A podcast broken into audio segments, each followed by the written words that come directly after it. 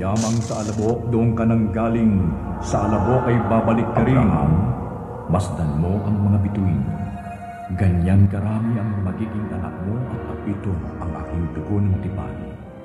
Ang dugong mabubuhos dahil sa marami. Ang tipan. Handog ng Far East Broadcasting Company. Ang tipan.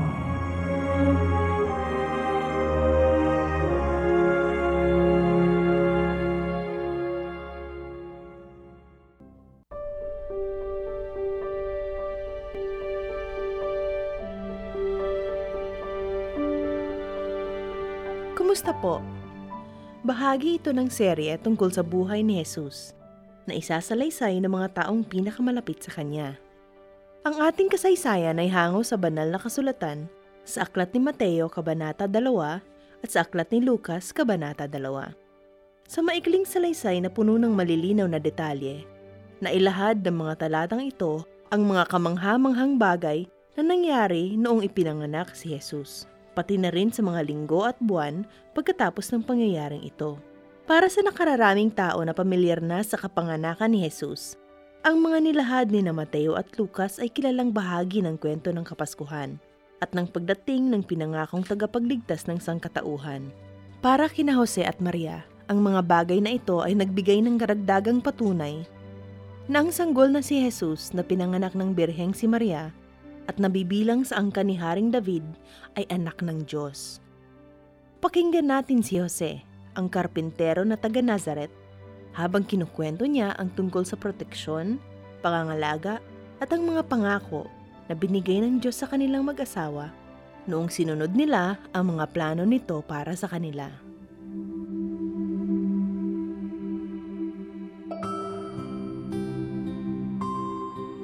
Ang pangalan ko po ay Jose. Isa akong simpleng tao. Ipinanganak ako at lumaki sa maliit na bayan ng Nazaret, kung saan naghahanap buhay bilang karpintero. Kakaunti ang mga pangangailangan ko at payak ang aking mga pangarap at ang aking buhay ay masasabing ordinaryo lamang. Ang mga tangi kong gusto ay manampalataya sa Diyos ng tahimik. Mapalago ang aking negosyo sa pagkakarpintero hanggang sa maging sapat ito para sa pangangailangan ko at ang aking pamilya at mabuhay na matiwasay kasama ang aking kapwa. Naging mahirap matamo ang huli dahil sinakop ng mga Romano ang aming bansa. Bago ako umabot sa ikatatlumpung kong karawan, maganda na ang takbo ng lahat sa akin hanggang sa nakilala ko si Maria. Sa puntong iyon, lumawak ang aking mga pangarap at naging mas makahulugan pa ang aking pananalig at pananampalataya sa Diyos. Ngunit bago kami maikasal, may sinabi sa akin si Maria. Inaasahan kong magiging bukas ang iyong puso. Sa aking sasabihin sa iyo, Jose. Bakit Maria? A- ano yung sasabihin mo sa akin? Jose, ako'y nagdadalang tao. Ha? Hindi! Oo, Jose. Pa- paano mangyayari yun? Samantalang wala pang namamagitan sa ating dalawa. Jose. Hindi ako makapaniwala. Hindi! Jose, Maria! saan ka pupunta? Ipagpaumanin mo. Dahil ko muna mapag-isa. Jose.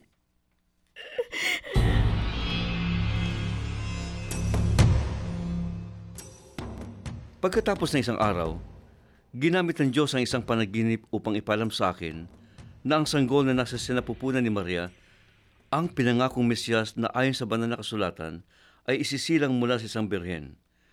Pagkatapos noon, hindi pa rin mawala-wala ang aking pag-aalinlangan paminsan-minsan. Ngayong binabalikan ko ang panahong iyon, nakikita ko nang ang kakulangan ko ng pagtitiwala sa sarili bilang karapat-dapat na maging tagapangalaga ng anak ng Diyos ang nasa likod ng aking pag-aagam-agam. Ang kwento ko ngayon ay hindi talaga tungkol sa akin o kay Maria, kundi tungkol sa mga ginawa ng Diyos upang tiyakin sa amin na tama ang pagkaunawa namin sa mga bahaging gagampanan namin sa kanyang mga plano. Araw-araw niyang pinararating sa aming naroon siya upang magbigay sa amin ng gabay at proteksyon habang sumusunod kami sa mga plano niya para kay Jesus. Balikan natin ng umaga pagkatapos maisilang ng aking asawa ang sanggol na si Jesus.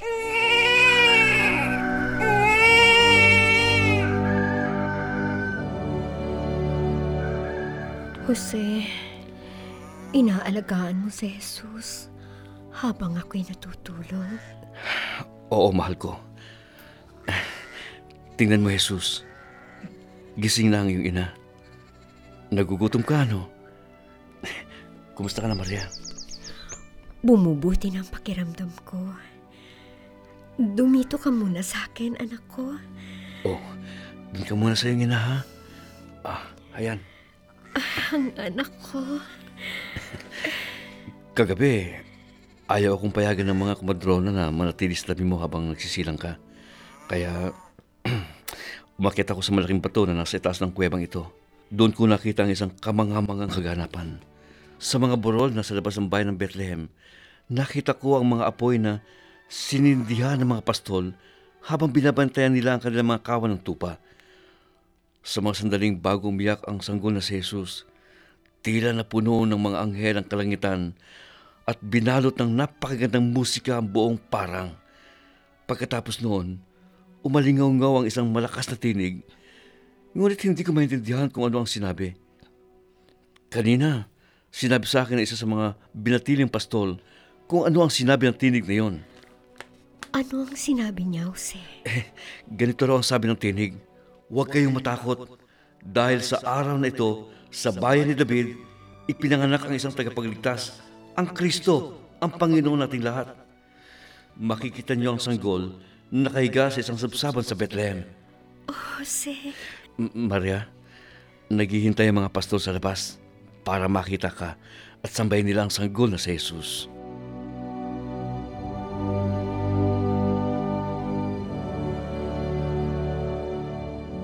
Simula noon, mabilis na nagbago ang lahat.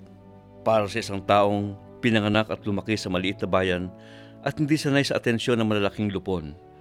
Ang mga nangyari sa susunod na mga araw ay naging mahirap para sa akin. Ngunit sa lahat ng ito, nanatiling kalmante si Maria at naging tapat sa Diyos.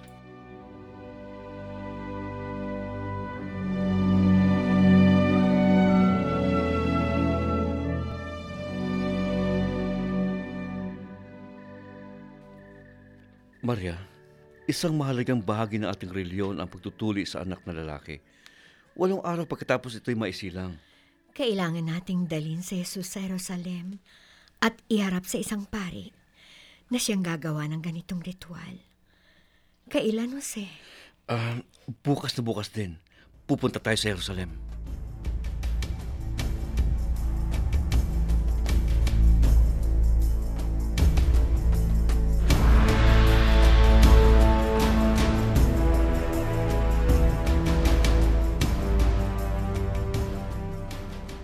Naririto na tayo ngayon sa templo ng Jerusalem, Jose.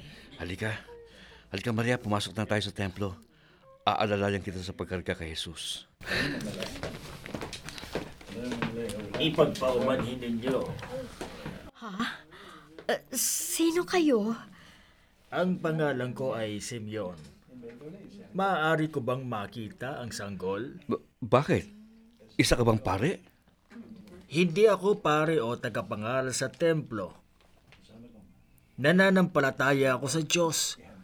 At sinabi niya sa akin na hindi ako mamamatay hanggang makita ko ang pagliligtas sa Israel.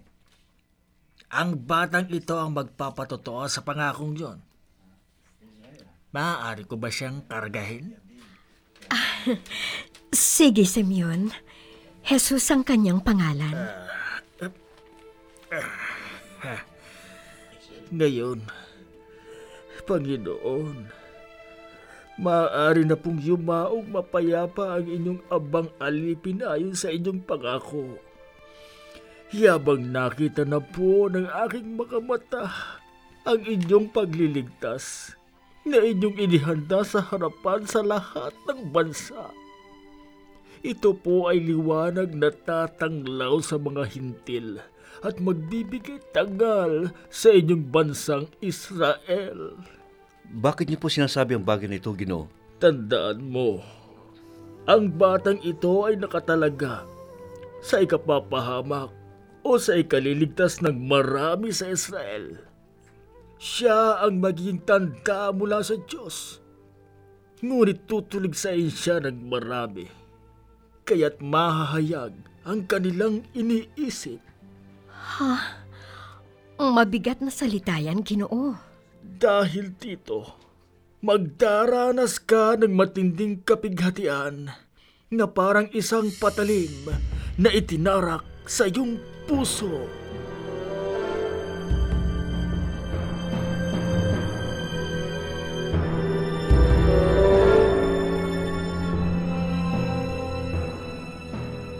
Tila kahit saan kami magtungo, nagpapadala ang Diyos ng kumpirmasyon upang palakasin ang aming pananalig at upang iparating sa mundo na ito ang tagapagligtas. Sa pagbabalik namin sa Bethlehem ng hapong iyon, sinalubong kami ng may-ari ng bahay panuluyan na hindi naging matulungin sa amin noong naghahanap kami ng kwartong maaari naming upahan. Malinaw na nagkaroon ng pagbabago sa kanyang kalooban. Sa ilang oras na umalis kami sa kwadra, nagkusa siyang ilipat kami sa mga komportabling tahanan na pag-aari niya. Inalok din niya ako ng trabaho.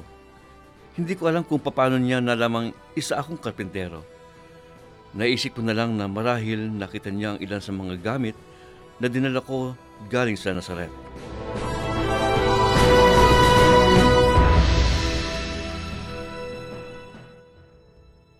Maria, napakagaling mo talaga magluto. Lagi masarap ang inihahain mo sa akin.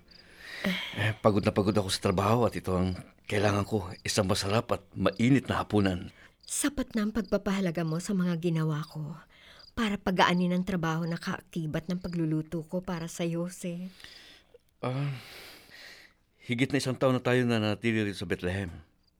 Naisip kong panahon na yatang bumalik tayo sa Nazaret. Naku, Jose. Gusto ko yung plano mo. Hindi pa nakikita ng mga magbulang natin si Jesus. Panahon na siguro para tayo umuwi.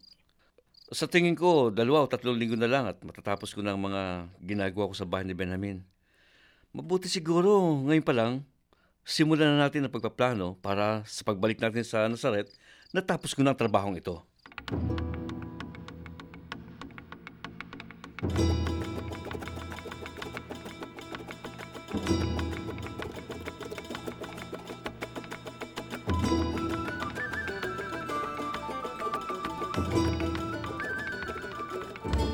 Nakita kong natuwa si Maria nang malamang uuwi kami sa bayan namin.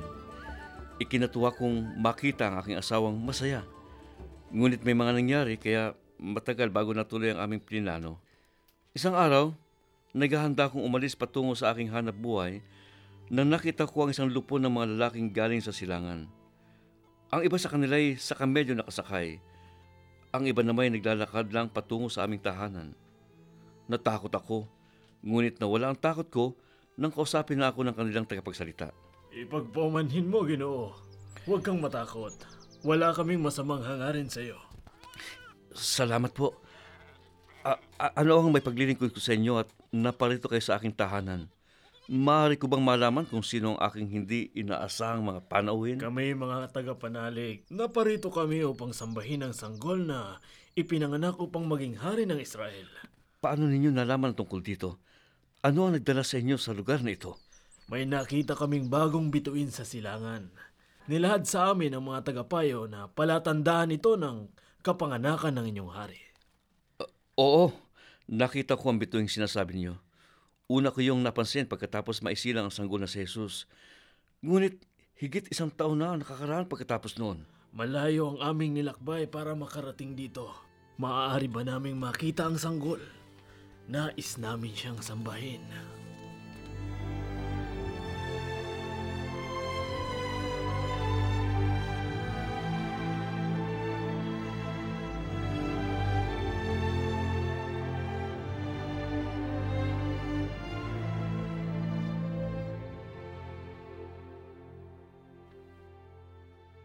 Tinawag nila ang kanilang mga sarili na mga pantas, mga naghahangad ng katotohanan. Pinilit nila kaming tanggapin ang kanilang mga alay na nagkakahalaga ng higit pa sa maaari kong kitain sa buong kong buhay. At kapalit ng mga ito, nais nilang lumuhod sa harap ni Jesus at sambahin ang sanggol. Umalis sila pagkatapos ng ilang araw at may sinabi sa akin ang kanilang tagapagsalita.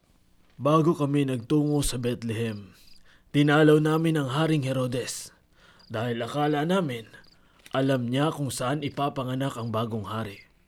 Hindi alam ni Haring Herodes ang kanyang isasagot sa amin. Ngunit hiniling niyang bumalik kami sa kanya kung matagpuan namin ang sanggol upang magkaroon din siya ng pagkakataong sambahin ito. Ngunit natanto namin ang tunay na intensyon ni Herodes ay ang sakta ng sanggol na Kristo. Kaya aalis kami sa gitna ng gabi patungo sa lugar na palayo sa bayan ng Jerusalem. Ito ang Ang Tipan. Abangan bukas para sa pagtatapos ng tampok na kwentong hango mula sa kabanata. Sa ganito ring oras, dito lamang sa 702 DZAS FEBC Radio TV. Bawat araw, may matututunan mula sa liwanag ng Ang Tipan.